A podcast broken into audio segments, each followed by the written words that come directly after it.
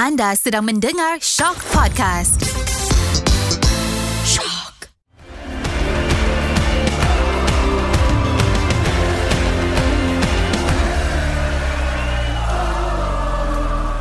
Assalamualaikum dan salam bola sepak Malaysia. Ada sekali lagi bersama di Ultra Squatchy podcast di mana kita akan membicarakan mengenai bola sepak Malaysia dan dah tentulah apa yang hangat pada minggu ini adalah berkenaan Pesta Bola Merdeka.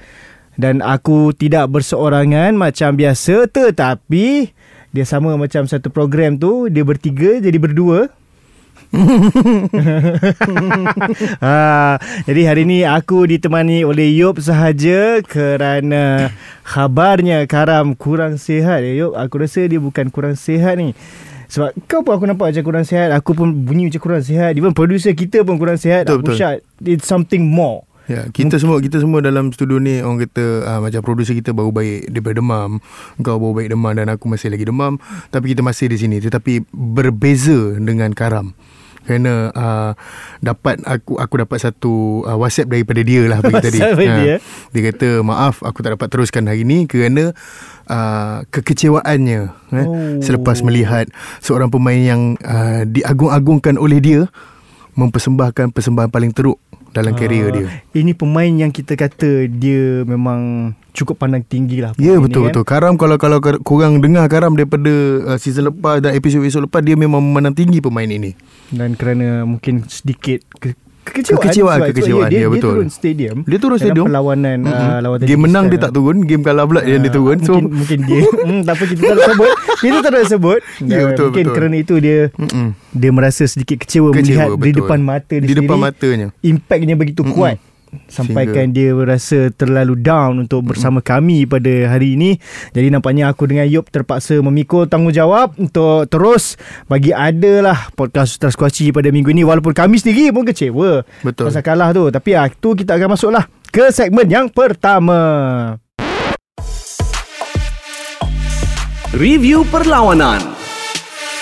Okay, as usual lah segmen yang pertama ni adalah segmen di mana kita akan berbicara mengenai semua perlawanan yang dah berlangsung ataupun yang akan berlangsung.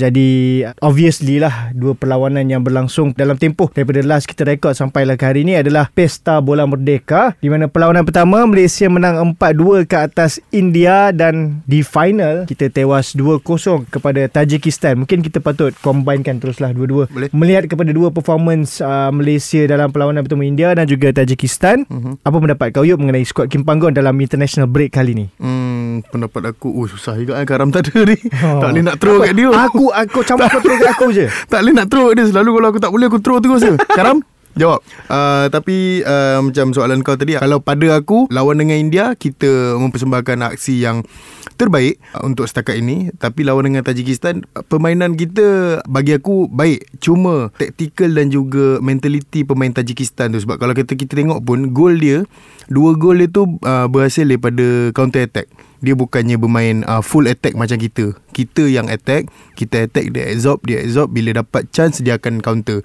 So itu adalah satu taktikal amat bijak daripada Tajikistan. So uh, tak ada tak ada kurangnya daripada side kita cuma adalah satu dua kesilapan yang menyebabkan gol tu berlaku. So bagi aku dua-dua perlawanan kita bermain dengan baik cuma Mhm. nasib tak menyebelahi kita masa final tu. Betul sebab um, kita tengok kan game lawan India tu ada boleh kata itu performance yang bagus. Mhm. Walaupun mungkin ada kesilapan sedikit bila kita bolos dua gol tu tapi untuk bandingkan India dan Tajikistan, perlawanan bertemu India kita tunjukkan kita punya uh, benda yang positif lah. Terutamanya aku tengok bila kita bermain dengan tiga pemain lincah di belakang Darren Lock. Kita ada Ahya, Mhm. Arif Aiman dan juga Faisal Faisal, Halim. Dan aku terkejut bila Arif Aiman bukan bermain di bahagian wing tapi bermain di belakang striker. Belakang striker. Dan aku suka sebab nampak dia ada kebebasan. Sebab kalau dia lock pada belah kanan ataupun kiri sahaja pihak lawan boleh double team dia. Orang tahulah Mhm, mhm. style Arif Aiman. Tapi bila dia berada di belakang striker tu dia boleh ke kanan ke kiri. Jadi apa uh, coach tim lawan jadi tak tahu nak jaga macam Yes. mana siapa nak jaga dia? Yes, dan player Sebab- pun akan hilang orang kata hilang position untuk lock dia. betul. Dan kita tahu in terms of threat untuk daripada Malaysia banyak datang daripada Arif Aiman dan aku rasa perlawanan bertemu India ni dia dah tunjukkan yang dia ada kebolehan. Sebab kita sebelum ni kita pernah cakap even dalam international break yang lepas kita jumpa Syria dengan China uh, kita cakap yang Arif Aiman bila dengan national team dia agak kurang. Mhm. tapi lawan India kita Yes, nampak, kita nampak dia, dia, dia ada. Yes. dia ada kehebatan tu dia boleh jadi uh, ancaman kepada pasukan lawan dan mungkin mungkin untuk national team bagus juga kalau letak dekat situ compared tu letak di bahagian sayap betul? Bagi aku uh, benda ni kredit pada coach uh, KPG sebab Mhm. dia berani membuat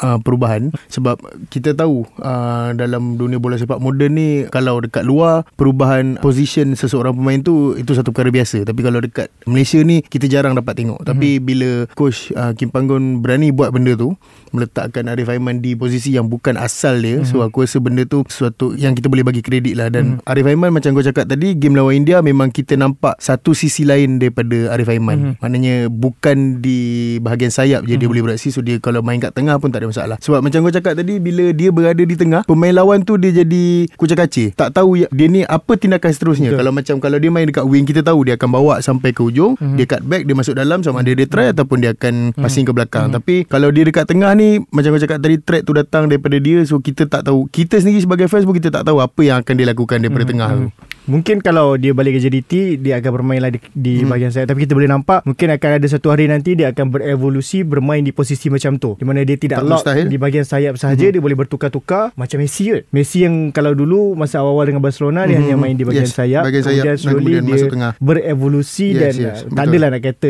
Kang nanti orang marah pula Ha, kau Oh kata orang ada cakap Messi Messi Malaysia lah apalah. Tak tak kita tak cakap dia tu Messi. Kita juga dia punya perubahan evolusi Ah, dia. evolusi posisi yes. dia tu mungkin boleh jadi mirip Messi supaya at least dia boleh mengucang-ngacirkan pasukan lawan Mhm. mm-hmm. sebab pasukan mm-hmm. lawan tak tahu nak jaga siapa dan juga kalau kita tengok bukan sekat Arif Aiman lah, sebab kita main dengan tiga pemain yang lincah tu macam Faisal Halim Akhir Mhm. juga dengan Arif Aiman diorang pun main swap-swap juga sama Betul, sendiri betul, pun betul. menambahkan lagi kepeningan lah kepada Ya, betul. pihak lawan tak tahu macam Faisal Halim pun boleh main belakang Mhm. striker Kejap-kejap pusing kanan masuk. nampak Faisal Halim kan kejap Ya. lagi kan pusing kanan nampak Akia pula. Ah, So, dia perubahan susah. posisi Ah, dia ya jadi, betul. Dia jadi susah pihak Mhm. lawan nak tahu okey sebab set, Yes. macam tiga-tiga ni lock pun tu payah. Ah, sebab Nak tiga-tiga ni payah. style main berbeza. Betul. Jadi kau nak lock macam okey kan biasa coach okey dia ni selalu masuk macam uh, main kain. Yang ni jenis akan Mhm. mm-hmm. uh, hug the line. Tiba-tiba kau nak jaga okey aku dah fikir dalam dalam otak aku oh macam ni macam ni. Mhm. Tiba eh depan aku orang lain.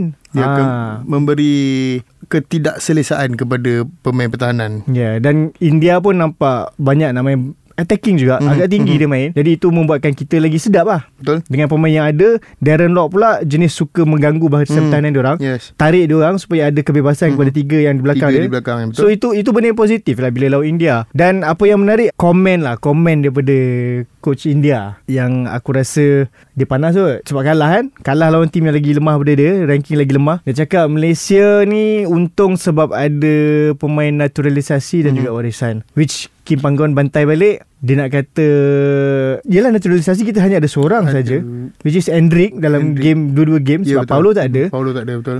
dan yang lain warisan, warisan. adalah pemain yang lokal. Mhm. masih ada darah Malaysia. Betul. Bukannya dia tak ada darah Malaysia langsung. Dan Kim Panggon sendiri cakap Kenapa kau tak buat macam tu? Mhm. Kau ada advantage tu. Which kalau kita tengok pemain Aku rasa orang yang warisan Darah berdarah India ni Aku rasa lagi banyak.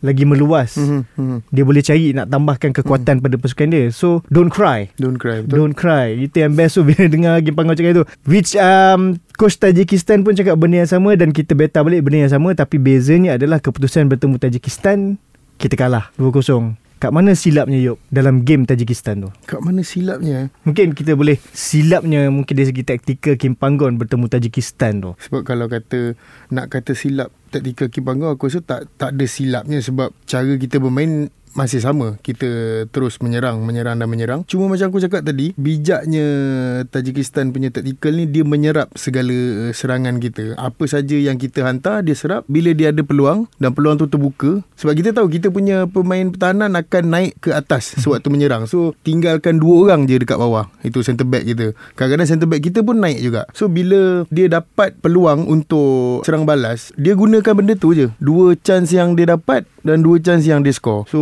aku rasa tak tahulah nak kata silap kita. Silap kita penyudah kita je lah. Sebab kita attack banyak semalam. Attack tu banyak. Kalau kita boleh dapat gol daripada setiap attack kita tu aku rasa 7-8 gol easy goal je kita boleh dapat. Tapi itulah mungkin nak kata penat ke aku pun tak tahu nasib lah nasib tak menyebelai kita lah.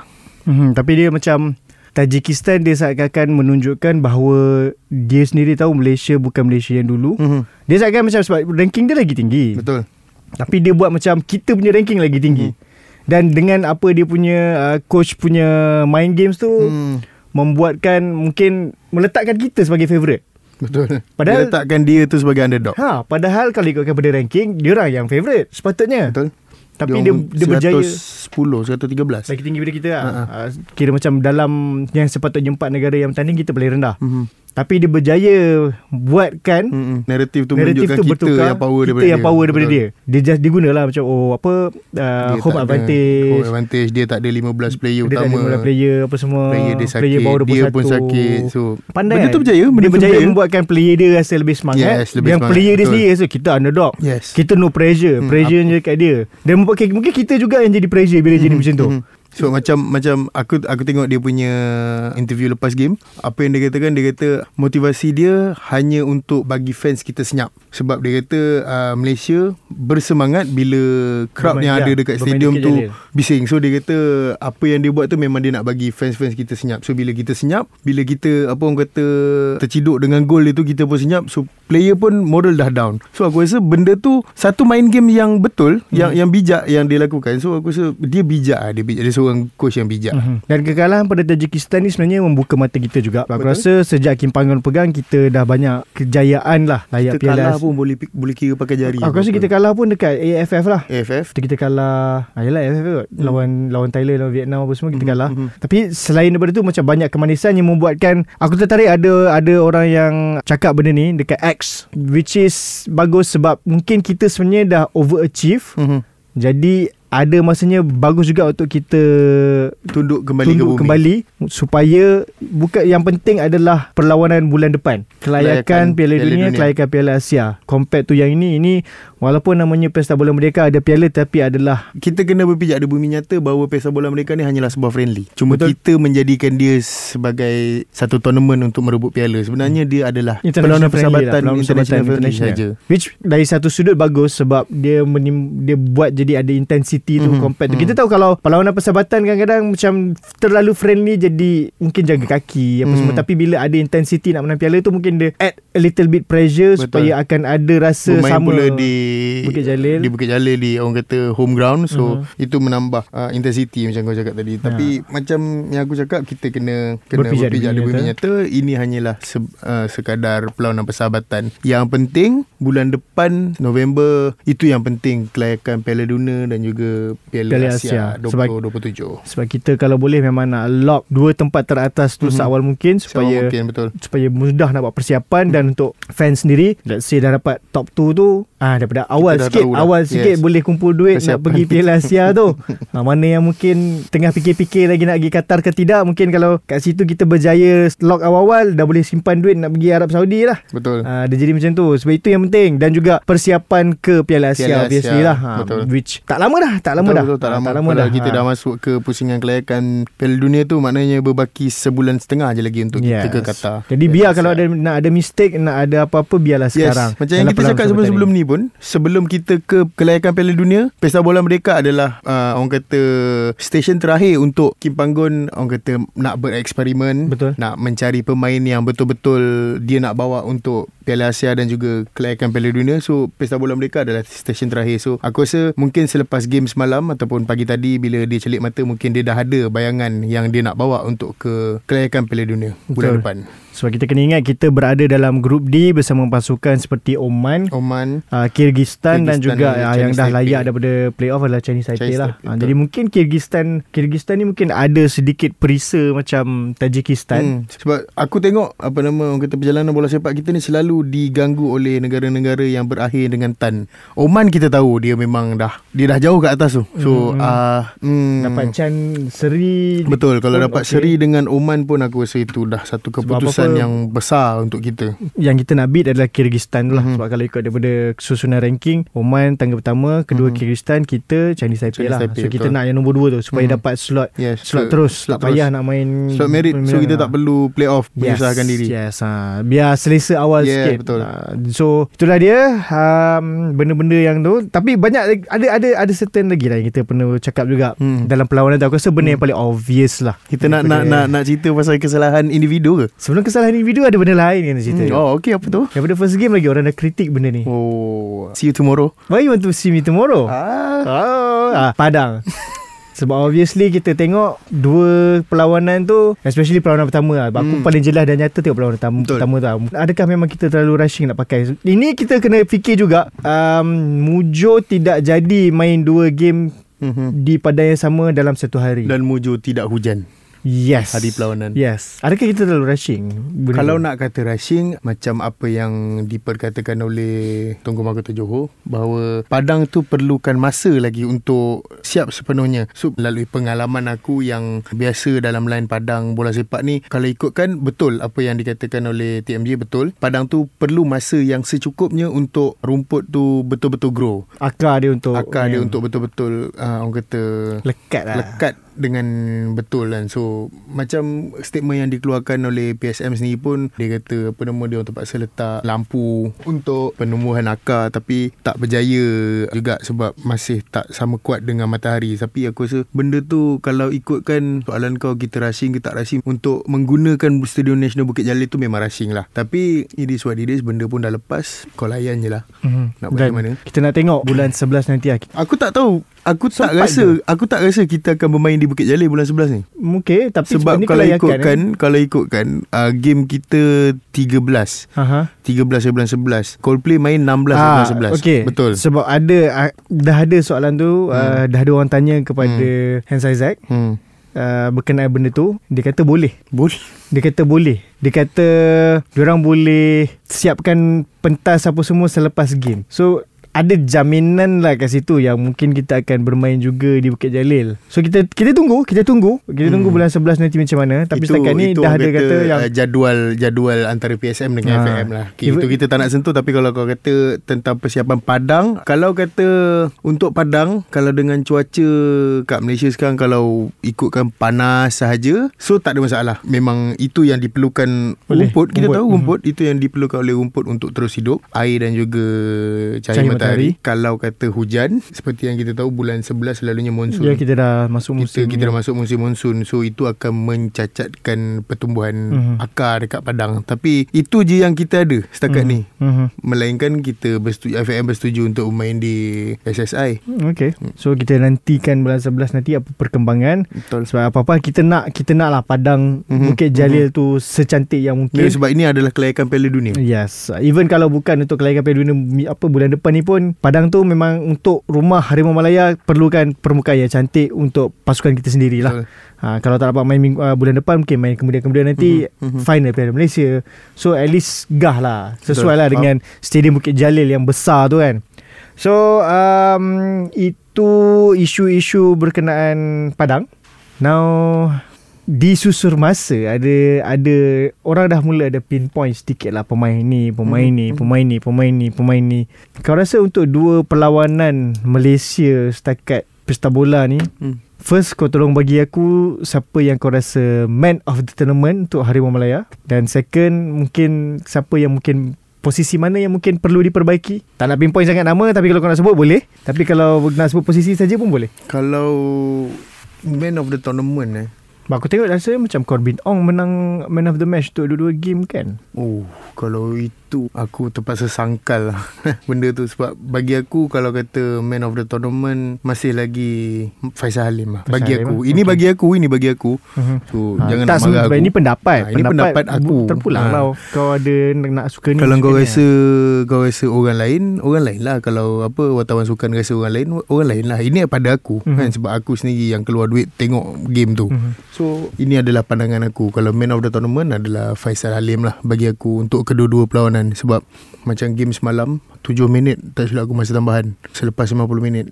Dan sampai ke minit 97 Dia main bermati-matian Itu pandangan aku lah Ni pandangan mata kasar aku So kalau untuk man of the tournament Faisal Halim Mhm. Tapi kalau kata untuk posisi yang perlu diperbaiki Mhm. Aku tetap dengan posisi penyerang Untuk dua game ni aku tak nampak Credibility Darren Lock Mhm. untuk mengetuai jentera serangan kita. Mhm, mhm. So untuk Ini pada akulah Kalau uh, bahagian lain Mungkin pertahanan Dion Kools perlu Pasangan yang Lebih ampuh Okey. Untuk Kelayakan Piala Dunia nanti. Okey. Buka, Bukan nak menidakkan Dominic Tan. Aku tahu ramai yang menunggu benda ni. Hmm, betul. Aku rasa semua macam bila dia nak sebut nama ni? Bila nak sebut nama ni? Aku tidak menidakkan Dominic Tan. Sebelum-sebelum ni Dominic Tan Dia beraksi dengan baik. Aku tak tahu Apa yang merasuk dia Untuk game lawan dengan Tajikistan. Tajikistan semalam. So Betul Dua kesilapan tu Dia terlibat dalam Kedua-dua Gol Tajikistan So Mhm. uh-huh. Ini orang kata Biasalah Bila ada seribu benda kita buat Orang tak tak ingat pun Tapi bila ada satu kesilapan Dua kesilapan yang kita buat Benda tu akan diungkit Sampai bila-bila Dan ini yang perlu ditanggung oleh Dominic Tan Hmm.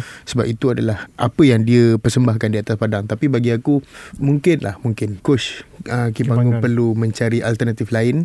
Kalau kata bukan Dominic Tan di situ pun penggantinya Junior Estal. Kalau tidak Syarul Saad lah Kalau tapi... tak masuk aku kalau yang ada Hmm, dalam hmm. tim Oh, untuk dalam tim. dua dua ya. tournament yang kita dah hadap uh, Hmm. Piala Bola dengan dua Hmm. yang di China. So bagi aku kalau kata Dominic Tan tu dah berada dalam first 11 Mhm.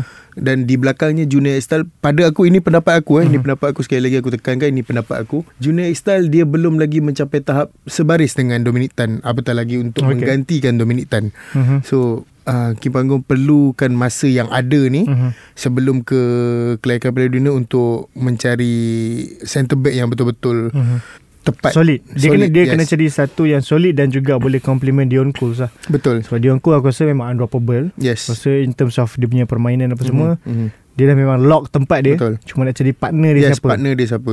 Melainkan kalau Kim Panggun uh, mengubah formasi ke 3-5-2 Mhm. dan menggunakan Dion seorang sebagai center back Mhm. itu kemungkinan yang akan terjadilah kalau dia tak dapat uh, partner pair untuk dia kan Dion so main tiga terus Mhm. mm-hmm. sebab aku rasa macam Dominic pun dia, dia biasa main tiga kat belakang juga Mhm. kalau kita tengok Mhm. dengan Dato' Ong Kim Sui dulu Mhm. kan dia uh, Irfan Irfan. Zakaria Adam Adam, yes. Razlin kan main tiga kan Mhm. Uh, so mungkin Dominic perlukan lagi seorang untuk backup dia Mhm. ha, tapi tak apalah masih ada masa masih ada masa Betul. sebelum kelayakan Piala Asia Piala Dunia ni untuk Kim Panggon sendiri Mhm. pergi Ricky dekat game-game yang ada di Liga Malaysia.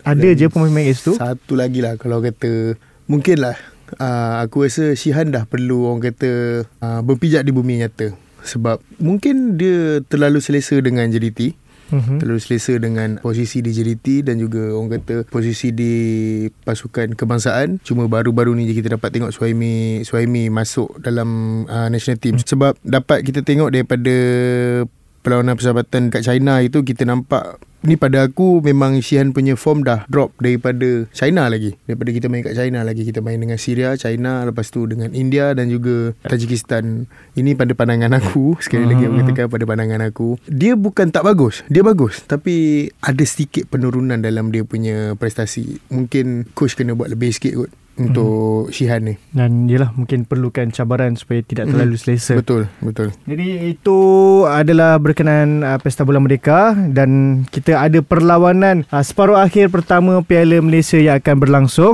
Uh, sebelum aku nak masuk kepada preview sedikit perlawanan ni just nak bagi tahu ramai kan 60,000 first game, Mhm. 30,000 second game. Mhm. Betul? betul Untuk Pesta Bola Merdeka, hopefully 60,000 30,000 ni kalau biasa diterjemahkan terjemahkan sebab biasa orang kata dari negeri untuk negara. betul So let's so, so kita balik ke negeri lah Ah dari negara untuk ke negeri lah. betul Jangan bila Harimau Malaya main je yang semangat Semangat Mhm, kan mhm. Sebab yang kau tengok semua tu Semua main Liga Malaysia betul tu betul Mungkin uh, Dion Cole je lah Tak main Malaysia Noah. Dengan Noah Noah first Hmm. game uh, Tapi yang lain semua main Liga Malaysia Jadi kat Liga Malaysia ni Yang korang boleh tengok Diorang main secara konsisten Dan kalau korang nak kritik ke apa ke uh, Korang boleh tengok Diorang kat Piala Malaysia Ataupun Liga Malaysia ni. Sebenarnya Kenapa Kim Panggon ambil? Bukannya Kim Panggon main Tarik je Hmm, masuk Dia tak tengah, tengok betul, ah. betul. Bukan macam Oh dia ni teruk main Kat Liga Malaysia pun ah, Boleh kena panggil lah. Tak tak. Korang kena tengok Liga Malaysia Baru korang tahu Pemain-pemain ni Cukup hebat sebenarnya. Ada macam tu lah. Nah jadi Ada dua perlawanan Yang akan berlangsung Untuk uh, separuh akhir pertama Piala Malaysia.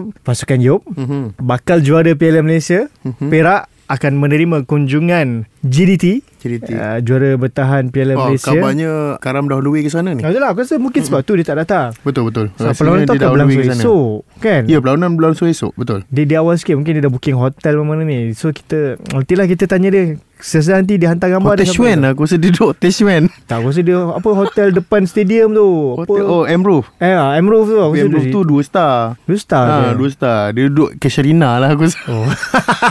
Casuarina yang dah tak ada Dia duduk ni Apa yang ada air panas tu Oh, uh, Heaven. Ha, pasal duduk situ.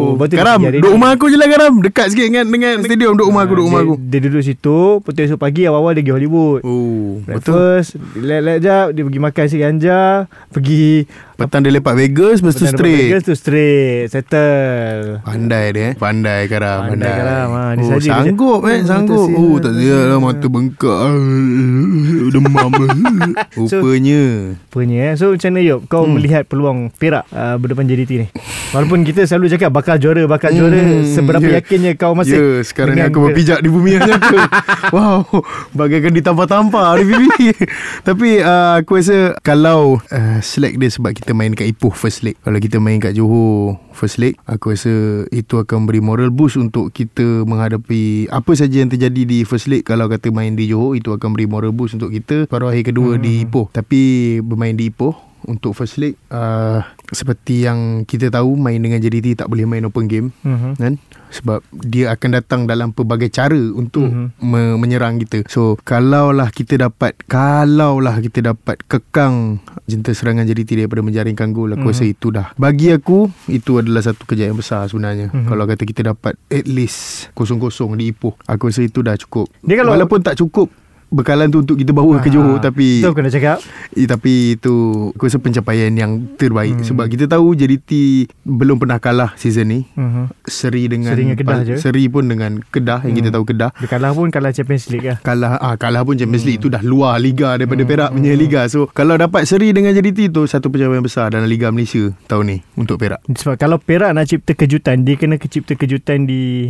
Ipoh lah Mhm, betul. ha, Di mana dekat SSI agak susah Tricky Betul Sebab So- kita dua kali uh, Tahun ni aku rasa dua kali 5-0, 5-0, eh? 5-0 5-0 betul Hmm, home dan Di away. Ipoh 5-0 Di Johor juga 5-0 Hmm. So itu itu Perak Lim Tiong Kim tak silap aku. Dulu Kedua, Perak Lim Tiong Kim. Eh? Kedua-duanya eh? Perak Lim mhm. Tiong Kim. So dengan approach yang dibawa oleh coach uh, Yusri aku rasa ada sedikit sinar aku rasa untuk mhm. Perak. Okey. Dan seterusnya ada game KL bertemu Terengganu. Hmm. Untuk musim ni KL bertemu Terengganu kalau ikut pada 90 minit tidak ada pemenang lagi.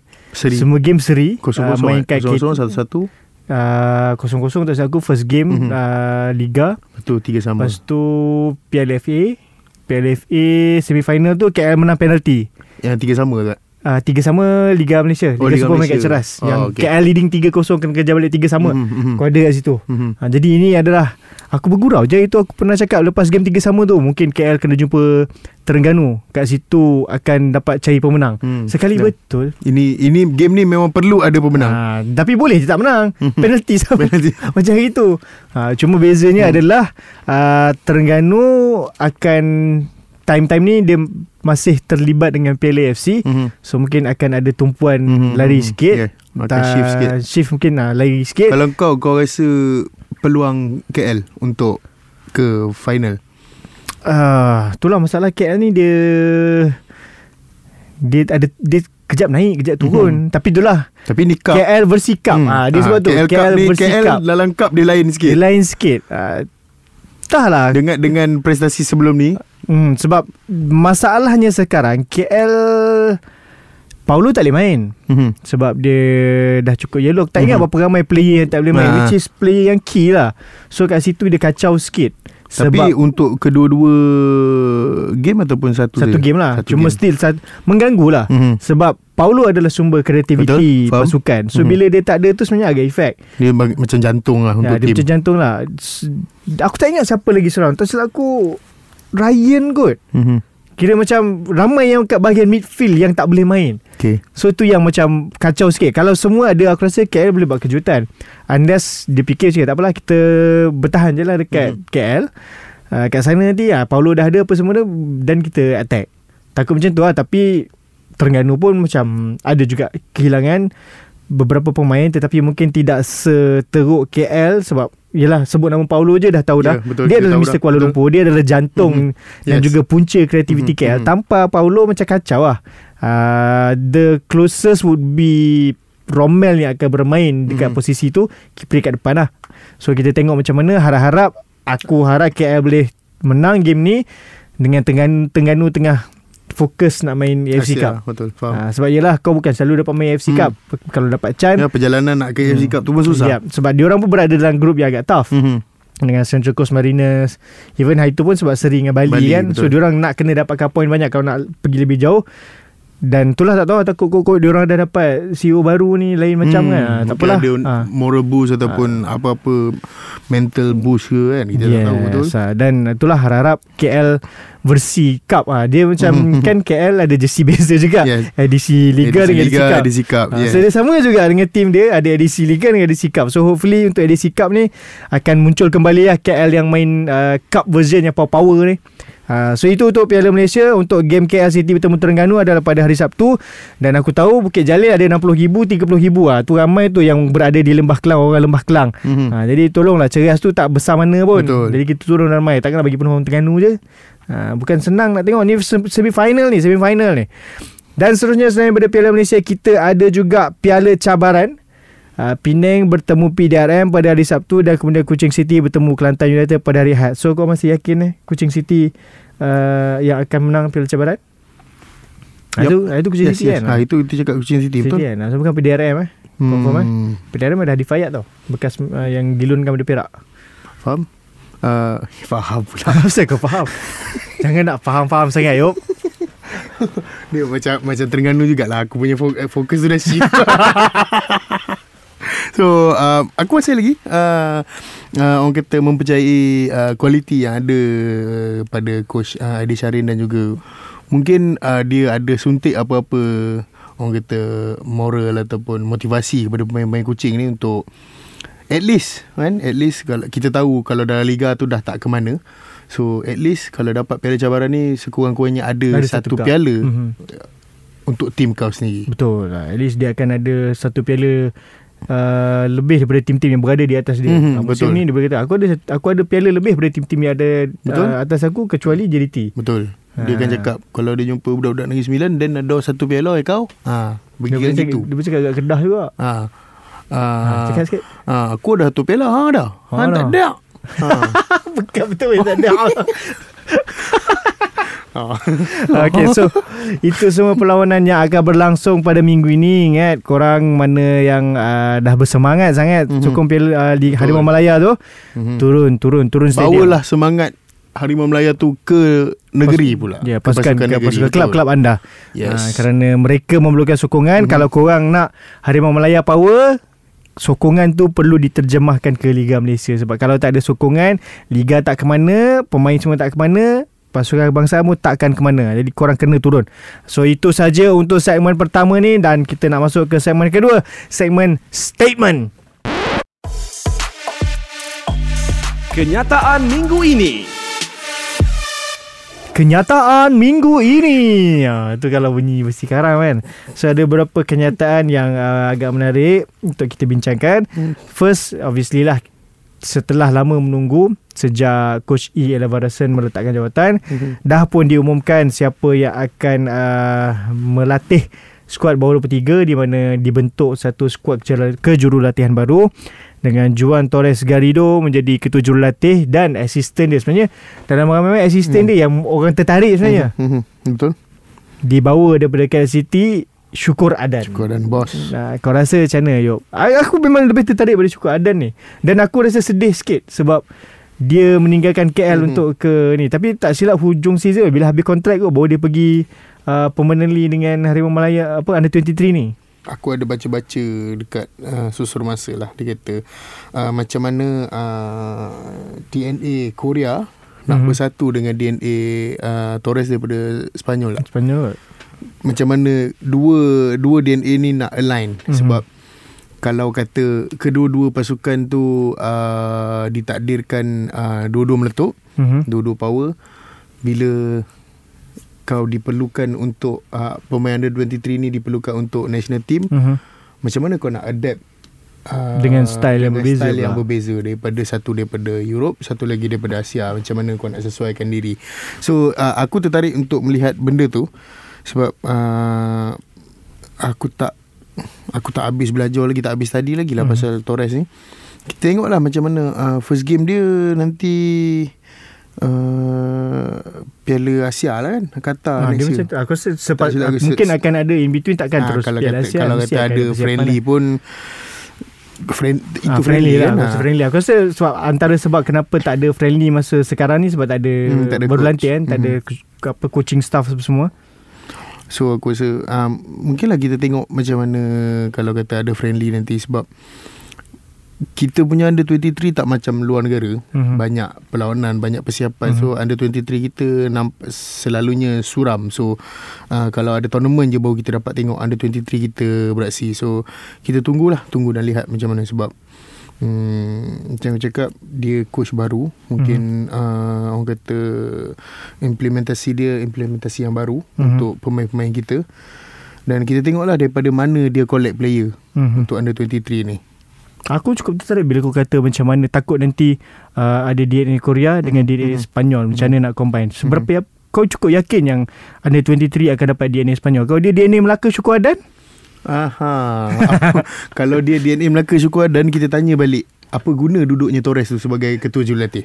ha. Kau tahu Syukur Adan ni power. Ay, ay, ay, tu aku cakap daripada kau bayar Torres tu baik kau bayar Syukur Adan terus. Ah, Syukur Adan power. ah. Kita tahu, Mungkin kita Syukur tahu. Adan dia akan assist dari segi oh, dia keras Yes, lah. yes. Ah, Dia akan, Siap lah ah, budak-budak ah, under 23 Budak-budak under ni. 23 ni siap lah Kau mungkin sebelum-sebelum ni Dengan Coach Ella Kau mungkin boleh uh, Adanya ketidakharmonian Dalam uh, dressing room Tapi uh, ni dengan Syukur Adan Kau siap lah Hmm. Uh, kita tahu betapa bengisnya Syukur Adan dan pemain bekas-bekas pemain pun mengakui betapa bengisnya beliau di atas padang. So sekarang ni beliau dalam pasukan kejulatihan. Kau sabar kejap. Uh. Hmm, tu kita memang ter- ter- tertarik kita tunggulah yang mana manja-manja tu kita tengoklah macam mana apa jadi lepas ni. dan hopefully FM akan mengaturkan perlawanan Hmm, yang betul. banyak lah sebab yang itu penting sebenarnya. Sebab ini sama je Dia orang ni pun layak ke Piala Asia Betul, So sepatutnya betul. kena ada persiapan yang rapi Dan orang kata ini adalah masa depan bola sepak kita. Benar Kalau FAM nampak DNA 30 tu kalau nak apa F30 tu kalau nak dijayakan dengan Mhm, mm-hmm. mhm. elok aku rasa under 23 ni adalah pemangkin dia. Betul Under 23 dan ke bawah Yes. Semua tu kena Kena di tu Dipertingkat Kena di, ditambah Tak boleh berada di takut yang sama. Yes Kalau terus sama macam seperti biasa sebelum ni Terlalu Hmm. fokus kepada skuad senior Kau lantik lah Jose Mourinho pun Tak jadi apa ha, Tapi sekarang dah ada Syukur Adan InsyaAllah. Pasti boleh. Ha, Dengan garang dia tu nanti. Ha, So good luck lah kepada adik-adik Ada 23 ni ha. Tapi okay kot. Tengok dengan KL Okay player pun sayang Syukur Adan. Dan KL pun sayang Syukur Adan. Aku ah, tengok ada interview. Ya, dalam Macam- dalam orang kata dalam keras ada lembutnya. Ya dan dia bu- membuktikan juga lah sebagai seorang jurulatih dia okey. Dan dia Mhm. pun dah belajar dengan macam Boyan. Boyan, Even betul. Boyan masa masa dia masih bermain dengan KL yang masa menang Piala Malaysia tu pun dia dah start Boyan dah bagi Mhm. dia tanggungjawab Mhm. untuk ni Betul, so dia betul. dah start awal dia dah dan dah ada pengalaman lah Ha, so kita tengok macam mana kita tengok macam mana untuk skuad under 23 ni gabungan DNA Sepanyol dan Melaka macam mana Mhm. ha dan statement okey ni statement kedua yang kita nak cakap ini dia antarabangsa sikit Hmm. Kenapa? Seperti yang kita tahu untuk Piala Dunia 2034 dia bagi hak uh, penganjuran kepada Empat eh? 3-4 dulu yang dia bagi kepada Morocco, Oh, okay. Portugal, Spain. Spain tak silap aku Mhm. tiga tapi at the same time uh, tak silap aku kerana sambutan 100 tahun tak silap aku Mhm. Piala Dunia tiga di perlawanan awal-awal tu akan berlangsung di Argentina. Argentina, Uruguay, Paraguay, Chile tak silap aku. So dia ada gabungan Amerika Selatan, ada gabung ada Eropah dan juga Afrika. Mhm. Jadi untuk 2038 FIFA dah umumkan hak penganjuran akan dibuka kepada negara Asia dan juga OFC lah. Mhm. Aku tak ingat siapa yang keluar statement tu Australia ke siapa Dia kata dia orang berminat Untuk menganjurkan Piala Dunia Tapi bukan bersendirian Dia dengan negara-negara salah satunya adalah Malaysia. Malaysia. Tapi Malaysia dengan pantas eh, mengumumkan sokongan kepada Arab Saudi untuk menganjurkan Piala Dunia 2038. Kau rasa seberapa sediakah Malaysia untuk menjadi tuan rumah kalau 2038? Kita bukan cakap dalam tempoh yang terdekat 2038 dan ini bersama-sama jadi tidak ada isu macam kena pakai banyak stadium. Patut tak kita ambil peluang tu kau rasa? Kalau peluang tu ada, ambil. Kan? Sebab Kalau dikira-kira balik Lebih kurang 15 tahun lagi. Mhm. Yang 15 tahun lagi Kita tak tahu. Mungkin Shah Alam tu dah siap. Mhm. Oh memang dah siap lah Patutnya dah siap lah. Lama sangat 15 maafkan tahun saya, lah. Maafkan saya uh, 15 tahun Shah Alam dah siap So kita ada kompleks sukan Shah Alam Mhm. kita ada Stadium Nasional Bukit Jalil dan kalau nak ikutkan uh, stadium apa Stadium Sultan Mizan pun uh, antara stadium yang terbaik. Kau macam tak nak sebut Eh, ya. Sabar belum bagi- belum. Ah, dia Ah. ada ada ada tangga-tangga Oh, dia. ya, Ah. okey. So kalau kata Stadium Sultan Mizan tak terbaik, uh, national team tak main kat situ. Mhm. Dan semestinya kita ada SSI Mhm. yang memang kita tahu Dan dalam tempoh 15 tahun tu banyak je stadium yang Betul. masih boleh diperbaiki. dah banyak stadium boleh diperbaiki dan kita tak tahu kemungkinan besar sebelah Astro ni ada satu stadium nasional kita tak tahu. Satu lagi. Kau dekat-dekat lah stadium kau bagi. Kita tak tahu sebab jangka masanya panjang Mhm. mm-hmm. 15 tahun dan kalau betul kita nak menjadi tuan rumah persiapan kena betul lah. Persiapan Ah, pasukan tu. Persiapan Mhm. pasukan kena betul. Persiapan apa orang kata uh, agensi-agensi yang terlibat ni kena betul. Mhm. Mm. Contoh kalau kata macam yang cakap kalau kata kau nak nak bers- bersiap untuk Piala Dunia kau kena ada stadium yang betul. Tak boleh lah kau dah tahu kita nak Piala Dunia ni tim-tim luar nak main dekat uh, negara kita bulan 6 ni. Bulan 1 baru kau nak tanam rumput. Uh, bulan 2 baru kau nak matahari untuk apa pertumbuhan akar. Mm-hmm. So kalau betul kau nak 15 tahun tu jangka masa yang panjang kalau ada budak budak tu dah form 3 dah nak dah fikir nak ambil SRP dah. Kau kena kena firm dengan keputusan yang kau buat. Kalau kau sokong Arab Saudi, sokong terus lah Arab Saudi. Mhm. Mm-hmm. Tak payahlah fikir pasal Piala Dunia dah. Betul. Kira kalau kita nak jadi tuan rumah tu yang akan main masa tu kalau Malaysia masuk Mhm. mungkin sekarang tengah berada di sekolah menengah. Paling-paling pun form 3 lah. Hmm. Ha, sebab kalau ikutkan mana yang form 1 umur 13 by that time uh, 28. 28. Hmm. Jadi dia sepatutnya yang paling elok adalah form 1 ke bawah Mm-mm. mula tahun ni ya. Mm-mm. Which kita tahu dengan kita punya Mungkin perkembangan. uh, yang mana ada dalam uh, Academy Agility Mhm, akan bermain mhm, mhm. untuk Malaysia World Cup nanti sebab kita dah memang automatic Yep. jadi uh, masuk World Cup lah dah jadi Dah tuan jadi rumah tuan rumah atas je lah. kapasiti tuan rumah so aku rasa kalau betul kita ambil je peluang tu Mhm. main World Cup kot Hmm, tapi itulah FAM awal-awal dah announce sokongan kepada bidaan Arab Saudi. Kenapa? Adakah kau rasa kita tak yakin? Sebab ini dia jadi joint venture. Hmm. So macam joint bidding ni maksudnya kau tak adalah macam dia tak perlu keluarkan duit seorang-seorang Wah, betul? Hmm, tak aku pun tak tahu siapa yang dalam FM yang buat keputusan ni Mm-hmm. uh, siapa yang ber, bersetuju untuk menyokong Arab Saudi dan siapa yang uh, mengeluarkan idea untuk joint venture jadi Mhm. mm-hmm. World Cup host ni itu Mhm. yang kita perlu tahu dan apa uh, pegangan tetap mereka sama ada nak uh, JV ataupun Mm-hmm. terus uh, menyokong Arab Saudi untuk menjadi tuan rumah Sebab kita pun last kejohanan sukan besar yang kita anjurkan adalah Commonwealth Commonwealth 98 lama 98. sangat tu. Even sukan Asia pun kita tak pernah. mm-hmm. Paling-paling pun sukan, Sukan C. Which aku rasa untuk Malaysia betul lah mungkin yelah kalau kita sebab kalau kalau kita ikutkan, kita dah dah boleh uh, host uh, sukan-sukan besar lebih daripada sukan C tu sukan C tu dah orang kata dah lebar adik-adik ibarat MSSM untuk kita Mhm. mm-hmm. untuk kita anjurkan aku rasa kita dah memang ada kapasiti untuk uh, menganjurkan sukan-sukan besar. Tapi aku tak tahu kenapa peluang tu tak datang ataupun kita yang tak ambil peluang tu. Aku rasa aku ada terdengar dalam satu podcast pada bekas Menteri Belia dan Sukan Mhm. yang mengatakan dia ada tanya kenapa uh, kita tak anjurkan tak tak bid lah untuk Mhm. jadi tuan rumah sukan Asia. Yalah salah satu Mhm. sebabnya adalah kos lah. Yalah macam kalau kita sendiri Mhm. sebagai tuan rumah Oh. sendiri mungkin akan makan yes, kos lah. betul Tapi let's say macam bidaan tu jadi Mhm. tuan rumah Piala Dunia yang bersama-sama dengan negara lain mungkin kalau ada Chan tak tahu aku rasa Yeah, aku go pun for suka it. juga sebab by the time umur aku tahun 2038 ni kalau main kat Malaysia weh seronok tak payah nak terbang jauh Mhm. dah tak larat dah nak terbang jauh masa ni World Cup kot nah World Cup pula tu umur dah mungkin dah pencen so boleh jalan kaki boleh daripada rumah pergi stadium je pun lagi seronok sebenarnya tapi itulah tengoklah macam mana apa perkembangan-perkembangan adakah mungkin last minute kita akan tukar fikiran tak tahu uh, so tunggulah kita doalah kalau kalau dapat Malaysia jadi tuan rumah Piala Dunia ni Amin Amin. Jadi itu saja untuk uh, segmen kedua berkenaan statement. Now kita nak masuk ke segmen kegemaran ramai. Segmen apa yuk? Korang tanya Kuaci jawab Wah ini kurang sikit lingkup hmm. dia. hmm. Dia tak ada Korang tanya, Kuaci jawab. Okey, sekarang kita masuk ke segmen Korang Tanya, Kuaci Jawab. Ha, tak ada tak ada karam dia punya lenggok dia jadi lain sikit. Dia jadi kurang sikit. Ha, tapi as usual untuk segmen korang tanya kuaci jawab ni uh, kita buka soalan, kita buka counter untuk korang hantarkan soalan atau topik untuk kita bincangkan di uh, Instagram, di Twitter di X. Ha, Di X maafkan saya. Uh, Dan biasanya hari Isnin lah Kita akan buka. Tapi biasanya Yub dan Karam pun akan collect-collect soalan juga. Jadi uh, akan ada soalan yang masuk dan lepas tu kita orang akan tanya juga. Uh, kita biasa ada buat live di TikTok jadi boleh hantar soalan ketika live di TikTok jugalah. Jadi kita masuk ke soalan yang kita dapat pada Instagram dululah. Mm-hmm. uh, Okay ni sebenarnya tadi kau dah sebut sebenarnya tapi kita ulang lah boleh? Sian orang dah tanya kan? Mm-mm, Boleh.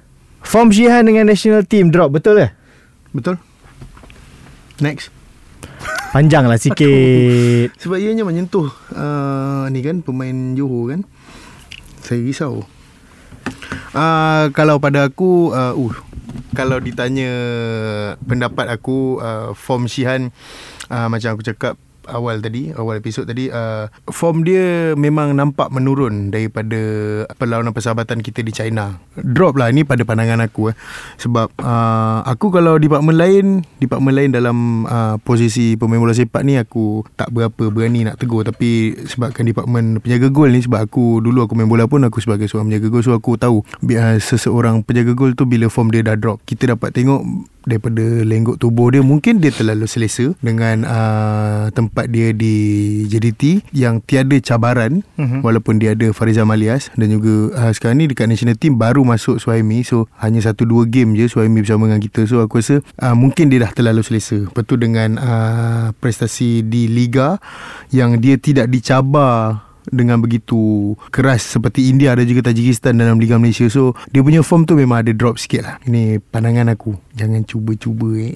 So, okay. Um, aku rasa untuk national team sebetul-betulnya Shihan ada je dia punya pencabar ataupun pesaing dia. Kita tengok sebenarnya dari dari sudut dari sudut goalkeeper untuk skuad kebangsaan kita tak ada banyak masalah. Kita banyak option. Kita ada Sihan, kemudian kita ada pemain macam Kalamullah, Ivan Suhaimi, Azri Gani, Sik Izhan. Dari segi untuk push Shihan di national team tu ada. Ha, tapi mungkin mungkin lah ni pendapat pendapat juga di mana mungkin di JDT saingan dia kurang sikit. Di mana dia menjadi penjaga gol utama, the closest dengan dia pencabar terdekat dia mungkin adalah Farizal lah. Mm-hmm. Di mana Farizal pun dah dah dah berada mungkin dah nak masuk ke penghujung karier dia. Jadi mungkin mungkin JDT perlu bawa masuk juga seorang lagi goalkeeper yang boleh push Shihan juga supaya dia tidak terlalu selesa. Ha, bukan nak kata dia tak bagus, dia bagus dan kita tahu dia boleh jadi lebih bagus. Tapi dalam few perlawanan yang kita tengok bersama Malaysia ni mungkin dah start drop sikit dan tak tahu kalau mungkin Kim Panggon pun boleh cuba sesuatu untuk uh, bagi Shihan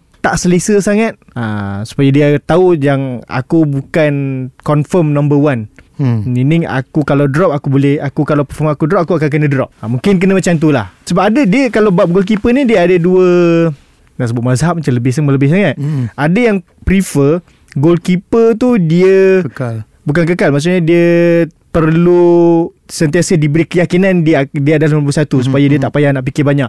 Tapi ada satu pendapat lagi yang mengatakan goalkeeper pun perlukan cabaran sama macam outfield player yang perlu merebut tempat. Kau rasa macam mana, Yop? Aku rasa option kedua tu sebab kau tak boleh rasa selesa memegang jersey nombor satu Malaysia. Kau tak perlu rasa selesa pun sebab engkau adalah benteng terakhir. Kalau engkau teruk, maknanya kita punya benteng pertahanan tu memang akan dibocori. Sebab engkau adalah orang terakhir yang perlu mengawal gawang tu. So, kalau engkau terlalu selesa dengan kedudukan kau di situ, ia akan orang kata merosakkan satu institusi bola sepak tu. Uh, besar betul oh, ayat aku. Bukan-bukanlah minggu ni.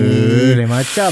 Bukan-bukanlah minggu ni. Tapi macam aku cakap, uh, macam aku cakap tadi, uh, sebenarnya penjaga gol perlu ada dua tiga yang saingan secara sihat uh, untuk posisi goalkeeper tu. Okay, uh, tu goalkeeper. Sebab hmm. soalan ni sebenarnya ada juga kita dapat pada eh, apa Instagram dan hmm. juga ni ada few yang bertanya juga hmm. topik yang sama berkenaan pertahanan. Mm-hmm. Uh, dia yang tanya siapa Dream Pen atau Dion Cools. Uh, Dominic atau Feroz mm-hmm. uh, Ada macam tu lah So Tadi sebenarnya Dekat segmen Pertama kita dah bincangkan mm-hmm. Kita dah cakap pasal Dion Cools Susah lah nak drop Dia macam dah Confirm lock Dalam kesebelasan utama tapi nak cari pengganti dia ataupun partner dia kalau ni nak tak nak sebut lah nama dia orang pun dah tanya kan Mhm. kau rasa siapa yang paling sesuai sekali Mhm. Kalau ikutkan prestasi sekarang uh, Feroz Bagi aku Feroz Dan uh, semalam Petang semalam aku nampak uh, posting dekat uh, Instagram. Gayanya macam badak dah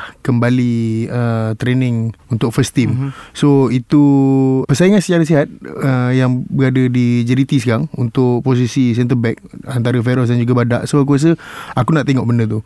Sebab aku masih ada kepercayaan lagi pada badak. Syarul Saad.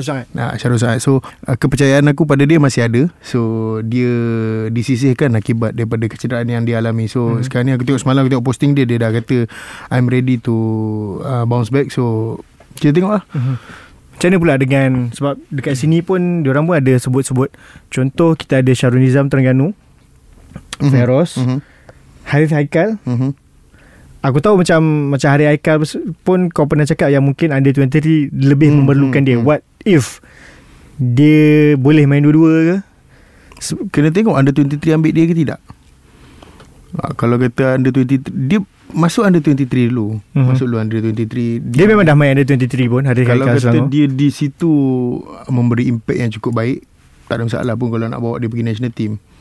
Sebab Sekarang ni macam Kita kekurangan juga sebenarnya Centre back yang Betul-betul ampuh sekarang.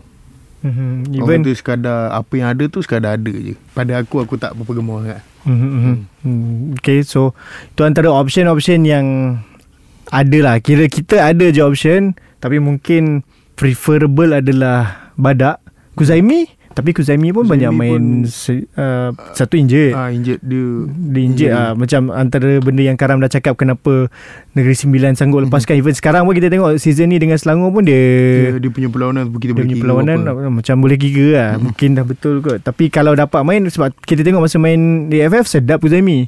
Sedap. Ha. So um, uh, ramai yang nampaknya suka soalan pasal siapa Mhm. pengganti, uh, pengganti, pengganti pemain ni ramai Ah, ramai ramai bila cakap pengganti main ni kita seronok bincangkan. Seterusnya sama juga in terms of menukar bukan menukar lah peng, ni lebih kepada pengganti. Ada soalan yang kita dapat siapa left back Malaysia selepas Corbin sebab kita tengok Corbin pun dah umur 32 Mhm. uh-huh. meaning nak kata lama tak lama sangat dia boleh main siapa agaknya the next yang boleh main left back untuk Malaysia yang mungkin lebih kurang atau lebih hebat daripada Corbin kalau kita tengok sekarang lah kat Liga Malaysia yang ada Kau rasa siapa? Okay aku eh Aku dah buat kajian dah Oh. uh, Daniel Ting umur 30 Mhm. So untuk yang berada di umur-umur yang tu Aku tengok Declan Lambert umur 25 Mhm. Masih boleh improve lagi Aku rasa uh, Ruven Tiran Mhm. umur 22 Option lain aku rasa masih kena tengok lagi. Tapi untuk macam mungkin yang ready made adalah macam ni lah. Sebab Ruven Tiran dah pernah main pun Mhm. Mhm. dengan national team. Cuma dekat Selangor tiba dia kurang dapat peluang main. Uh, Declan selalu main dengan KL juga. Starter Umur pun 25 So kalau nak yang benda dah siap Boleh pakai lah. Walaupun dia bukan naturally left back Tapi dengan KL memang dia main left back je lah. Nah, selain daripada tu Aku rasa boleh tengok lah kot Mana yang ada. Nak tahu siapa pengganti left back uh, Corbin ni Nak kena tengok siapa yang akan gantikan Corbin kat JDT je lah Tu sebenarnya yang paling real sekali. Itu yang paling selamat lah. Ah, Itu paling selamat lah. Tapi kalau pada aku uh, Macam kau cakap tadi Aku memang nak tengok Ruben Tiran Isi slot tu. Tapi itulah Kekurangan minit permainan lah eh. Kalau dia Dengan Selangor. Mungkin itu menjadi punca Dia tidak dipanggil. Tapi kalau nak kata itu jadi punca pun Akia tak ada minit permainan Dengan JDT pun Still dipanggil. Mhm. Aku pun tak tak sure Kenapa dia tak dipanggil Untuk mengisi Menggantikan Corbin Mhm. kan? Sebab Betul macam kau cakap Corbin pun dah 32 tahun depan dah 33 Mhm. mm-hmm. mungkin dia makan usia tapi selagi dia boleh gunakan. Tapi itulah dia punya pengganti tu kita kena prepare siap-siap. Dah kena prepare betul? Dah kena Sebab prepare kau tak boleh tunggu Dia dah pencen baru Hmm, nak cari hmm, Tak hmm. boleh Kau kena prepare Kalau- awal-awal. kalau macam ikutkan Ruben Tiran kalau umur baru, uh, umur 22 Ruben Tiran 22 tak silap Ah, aku 22 Ruben Tiran umur 22 so nak menganjak ke umur 30 Mhm. kau masih ada 8 tahun lagi Yes Ha, 8 tahun lagi untuk beraksi dengan kudrat yang masih kuat. So Mhm, aku nak tengok Ruben Tiran sebenarnya. Betul Dan ni ada yang komen juga Kata Syazwan Andik Di dalam Liga on form juga Syazwan Andik ni aku rasa Kita pernah tengok Dia Syazwan punya main. Dia punya masa Peluang dia lah Untuk berebut dekat Liga Malaysia dekat untuk Harimau Melaya ni macam dah Hmm, Gone dah, lah. dah gone. dah gone. Dah dah um, kita, Dia kehilangan beberapa tahun. Hmm, ya betul. Dia Dia, kehilangan kehilangan beberapa dengan, tahun. dengan dengan COVID, mm-hmm. dengan prestasi dia yang turun naik. So, Hmm. mm. tapi itulah kalau kata nak bagi peluang pun kita dah tak ada game yang orang kata boleh uh, slot in dia untuk tengok Kena prestasi. selepas Piala Ah, Asia. kena Kalau nak tengok selepas Piala Kalau Asia. kita nak tengok dia boleh main kena selepas Piala Asia. Mungkin Sebab AFF ni- tahun depan. Sebab sekarang ni pun kita tahu uh, jadual uh, apa national team kita agak crucial kan bulan depan dengan uh, kelayakan Piala Dunia bulan 1 dah Piala Asia so kita dah tak ada masa untuk eksperimen untuk test player untuk uji posisi dah tak ada masa dah so sekarang kita perlukan player yang betul-betul dah bersedia untuk menggalas cabaran tanggungjawab uh, pasukan kebangsaan Betul. Syazwan Nandik ni aku ingat dia main dengan KL dulu. Memang aku minat lah. Cuma aku sebenarnya bila tengok Syazwan Nandik dulu main, aku tu membayangkan dia macam Gareth Bale. Di Oh. mana dia sepatutnya bermain lebih atas. Sebab defensively dia kurang masa tu. mm-hmm. Dia lebih, dia lincah. Dia boleh gelecek. Crossing dia pun okey. Uh, menyerang pun okey. Tapi bila bertahan, kucak kacir sikit. So either dia kena main tiga kat belakang ataupun convert dia terus jadi macam Gareth Bale mainlah kau winger. Tak payah kau ada disiplin nak bertahan sangat. Uh, tapi itulah dah, dia kehilangan beberapa tahun tu lah yang agak sayang sikit. Yang mana aku rasa crucial sebenarnya untuk pembangunan dia. Tapi tak apa sekarang dia dah. Ni kok-kok lah kita tengok lah mana tahu tahun depan dia ada chance untuk kembali ke Harimau Melaya kok-kok geng-geng uh, apa squad on games we dulu semua dapat masuk balik. Tak tahu tunggulah. Um, seterusnya ada soalan. Oh ini soalan lain ni. Yuk minat lagu Firsa yang mana ini dah lain ni soalan lain. Kita cerita pasal bola bang. Hey kau ni Saiful. Tahulah Pahang dah tak ada main minggu ni. Kau pergi tanya pasal soalan konsert-konsert pula. Hey. Okay, Kita balik kepada soalan bola- kena bola sepak. Sebenarnya ini soalan pasal Dia punya soalan asal adalah mengenai Adakah pesta bola merdeka perlu ada gol dan teknologi. Tapi Mhm. itu benda itu sangat obvious. Kita Aku ubah sikit soalan dia. Kalau kalau Pesta bola merdeka ni nak diteruskan Apa Mhm. penambahbaikan yang boleh kita lakukan Hmm. Entah Aku rasa okey dah Pesta bola mereka ni dah okey dah Kalau dan teknologi tu Benda yang Selain mungkin selain daripada teknologi lah mungkin dari segi uh, atmosfer dia dari segi pasukan yang dipanggil Hmm, Dari kalau kata segi- tu pasukan yang pasukan yang dipanggil lah. Kalau betul nak nak nak jadikan pesta bola mereka ni prestige kan, hmm. ada prestisnya berterusan. seperti dulu seperti, suatu ketika yes. dulu Seperti dulu orang kata orang kata uh, petik je tim-tim besar nak main. So Entah Bagi aku Apa yang ada ni Okey dah Dah cukup okey dah sebenarnya Cuma itulah persiapan uh, Pasukan tu So kalau betul nak buat dia jadi prestige Bermula Seawal tahun depan Awal tahun tu Kita Mhm. dah Dah persiapkan Tim-tim yang nak lawan dengan Mhm. kita kan Kita dah dah siap hantar Apa nama Jemputan mm-hmm. kalau nak tim-tim besar ni main sebab aku tak rasa tim-tim besar ni nak datang main kalau tournament bulan 10 bulan 6 bulan 7 baru kau hantar jemputan so dia orang pun dah dah dah plan dah plan banyak dah untuk Mhm, mm-hmm. tim dia orang mhm. so seawal tahun depan buka je tahun baru terus terus hantar jemputan kalau kata nak nak Argentina nak Brazil main pesta bola mereka bulan 1 dah start hantar jemputan dah? Oh nak Brazil Argentina kau rasa Come on. menarik ke kalau pesta bola merdeka panggil? Macam tu ada Brazil Argentina. Kalau tim kita dah cukup bersedia sebab pesta bola merdeka ni pun uh, apa orang kata menawarkan point FIFA. Mm-hmm. So tak ada masalah kalau kata kita dapat lawan dengan dia orang at least kita ada keputusan yang baik lawan dengan dia orang itu point untuk kita. Yang pasal bola merdeka ada Argentina apa yang tu Bang Messi, Bang Messi. Oh, artinya apa Bang Messi? Artinya apa Bang Messi? Kamu kiper yang baik. uh, mungkin penambahbaikan macam uh, aku ada tengok yang diorang post tu Dulu-dulu ada persembahan sebelum game yang naik oh, apa tentera tu ke Mhm, polis mhm, tatu mhm, kan naik motor mhm, semua. Kena ada tu. Ni tak tak meriah ha Hmm. kalau kalau tak ada kan. Aku dah baca ni dua tiga dua tiga apa? Uh, dua tiga komen kat ni pasal Padang. Oh ni mana, mana beli baju Bang Karam? Mana Ah, Abang Karam, Karam? tak ada. Karam tak ada. Abang Karam tak ada ini. Ni bukan Abang Karam eh. Orang jangan Ah. salah. Ah, baju ni uh, BBB Terrace Wear. Ah, Pesta Bola Merdeka punya baju. Uh, kita beli siap-siap. Jadi boleh pakai setiap kali Pesta Bola Merdeka Kalau ada kita depan. Cuma mungkin untuk Panggil Brazil Argentina tu Mungkin kurang Kurang realistik lah. Kalau kita pun nak collect point Kurang. Tapi kalau kau nak tambah prestige Mungkin. Uh, Panggil negara-negara besar macam tu. Tapi Mungkin dalam Asia je lah dulu kot. Kalau nak luar Asia Takut cost juga. Ha, dan mungkin lebih daripada satu venue. At least kalau kau nak main 4 team tu kau nak main sehari serentak sebab kalau kau nak lenjan Bukit Jalil 2 game dalam sehari jahanam kat badang. Betul Uh, Yop ni ada soalan ni tu kau. Uh, predict position Perak lepas game week 26. Game week 26 uh, Last game lah Mhm. Betul. Nantilah Tunggu lepas habis lawan JDT Aku bagi tahu balik. Ha, Sekarang ni tengah nak fokus lawan JDT Sekarang ni kita memang fokus Piala Malaysia je Sebab Liga Super tu Dah tak ada Nothing tulus Macam aku cakap Daripada hari tu lagi 2-3 episod lepas Aku cakap Liga Malaysia uh, Liga Super dah tak ada apa Yang nak dibuktikan oleh Perak. Sebab Se Sejauh Setinggi Kedudukan yang diorang boleh duduk pun Nombor 7 Nombor 8 Lebih kurang. So Uh, sekarang ni kita fokus kat Piala Malaysia dulu Aku harap korang upload kat Spotify ya podcast ni. Memang kita upload kat situ. Kita ada kat Spotify, kita ada kat Shock App, kita ada kat Apple Podcast. Yang main dia tiga tu kau pun Ha. ada lah. Bang KL atau TFC. Aku mesti dah pilih KL. Mm-mm. Ha, ni soalan daripada Coach Azwan. You straight check lah, ye or nay? Yeay Sikit. Ha, sikit. dia- Yeay Ye. Yeay Sebab Kenapa ye? Coach uh, Yusri ni dia seorang yang ikhlas eh. Dia buat kerja ikhlas uh, Aku ingat lagi 2000 berapa eh, Dia pegang KL tu Yang kena hentam Oh.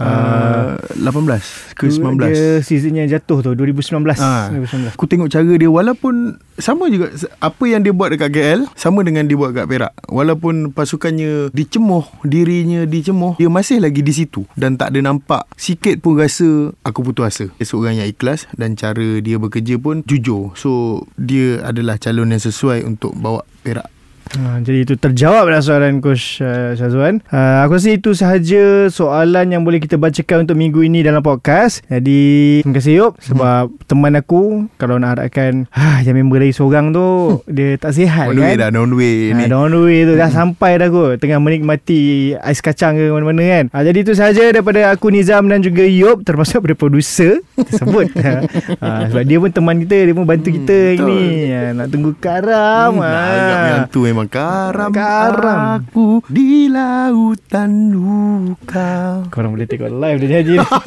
Lupa pula. Ah Macam kita cakap tadi National team punya game dah habis. Ha, Dari dah dah, dah, ber, dah ah, boleh Kita dah boleh alih daripada Dari Dari negara negeri- untuk negeri pula sekarang. Ah, Ah, Yes. So penuhkan stadium Tak dapat penuhkan stadium pun At least adalah penyokong kat stadium tu Penat lah tengok kursi lagi banyak daripada orang kat stadium tu Setiap minggu. Aku yakin game yang uh, Esok ni Ramai. Oh, Esok kalau kalau esok punya game Stadium Ipoh tu penuh. Ha, dia game hari Sabtu ni Aku concern ni Aku confirm datang. Ha. Ah. Yang lain tu Yang RM30,000 RM60,000 tu Majoriti duduk Lembah Kelang Aku yakin. Hmm, Aku yakin duduk Lembah Kelang. Jadi kalau korang tak turun Kalau korang bukan Penyokong negeri lain Korang memang lahir Lembah Kelang Korang tak turun Siap korang eh. Tunggu ah, ha. Dekat Serang Sabtu ni. Bro. Nizam Ah. datang bawa urutan ni. Tapi masalahnya kenapa kau nak bawa rotan ke sana? Itu orang yang datang. Pergi ke rumah orang-orang untuk yang tak datang ni. Ha, Jadi itu saja pada aku Nizam dan juga Yop Sehingga kita bertemu lagi dalam episod akan datang. Assalamualaikum dan salam bola sepak Malaysia. Jumpa lagi.